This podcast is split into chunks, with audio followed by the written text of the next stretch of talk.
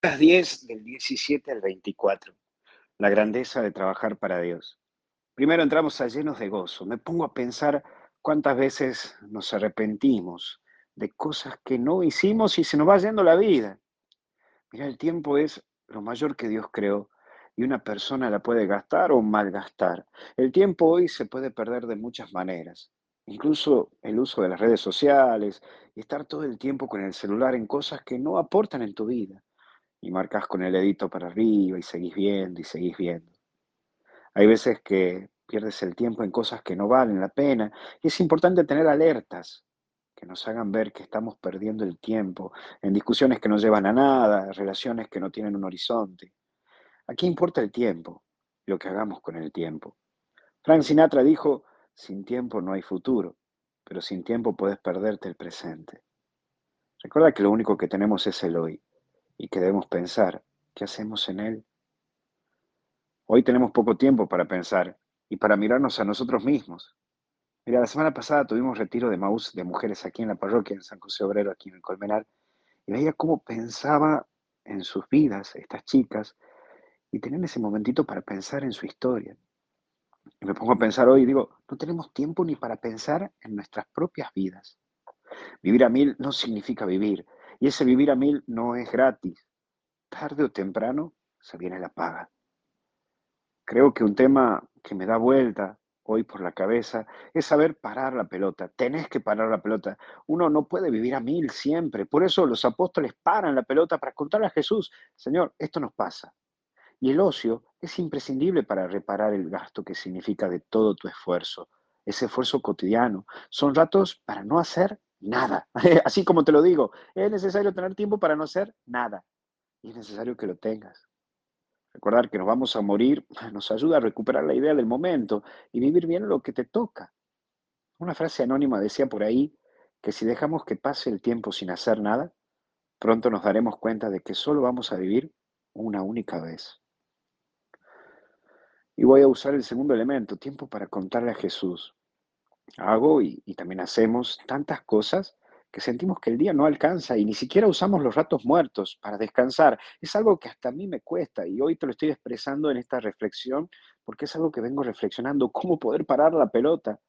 Espero no aprenderlo tarde, pero es necesario parar la pelota. Es necesario descansar bien para contarle a Jesús lo que realizás. Hay un estudio que dice que el tiempo, el poco tiempo libre que tenemos, lo usamos para adelantar tareas o para entrar en redes. Hemos perdido el momento para dedicarle el buen desayuno. ¿Te acordás de esto? A la mañana tempranito, prepararte bien el desayuno, sentarte, leerte algo mientras estás desayunando tranquilo. Mirá, a mí me pasa, hasta ni yo desayuno, porque ando a las corridas, porque me levanto justo, porque rezo, mientras estoy rezando estoy tomando unos mates, pero no desayuno tranquilo, o es desayuno con la meditación, o desayuno y, y no meditación, o meditación solo, pero sin desayuno. Entonces, entrego ahí, punto, chao. Y la comida más importante, como diría una nutricionista amiga mía, es la fundamental, es el desayuno. Pero hemos perdido el tiempo para eso.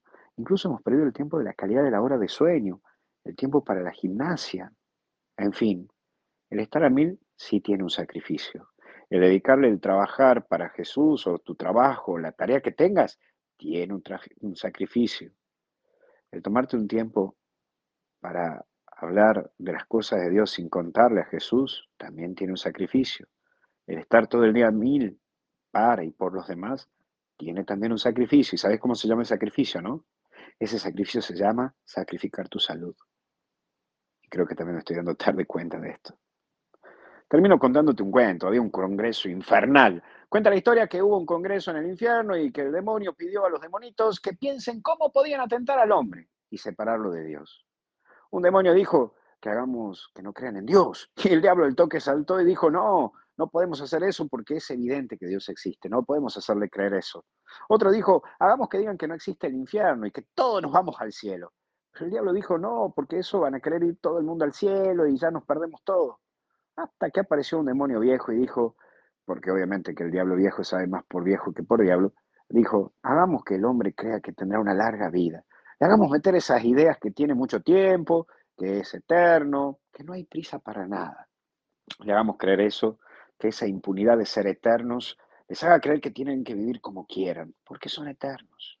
Se hizo un aplauso catastrófico gigante allí y esa emisión se llevó a cabo, esa sugerencia, y todos los demonios bajaron a la tierra con esa actitud. O subieron, no sé. El alma, ¿sabes qué? Tiene dos enemigos, el después y el mañana. Cuando vos decís, después lo hago, no lo vas a hacer nunca. El después nunca llega.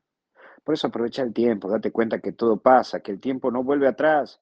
Mario Benedetto Benedetti decía, cinco minutos bastan para soñar toda una vida. Mira qué relativo es el tiempo. Busca ese momento para contarle a Jesús todas las cosas lindas que haces en y por tu vida. Pero dedícate por tu vida, por favor.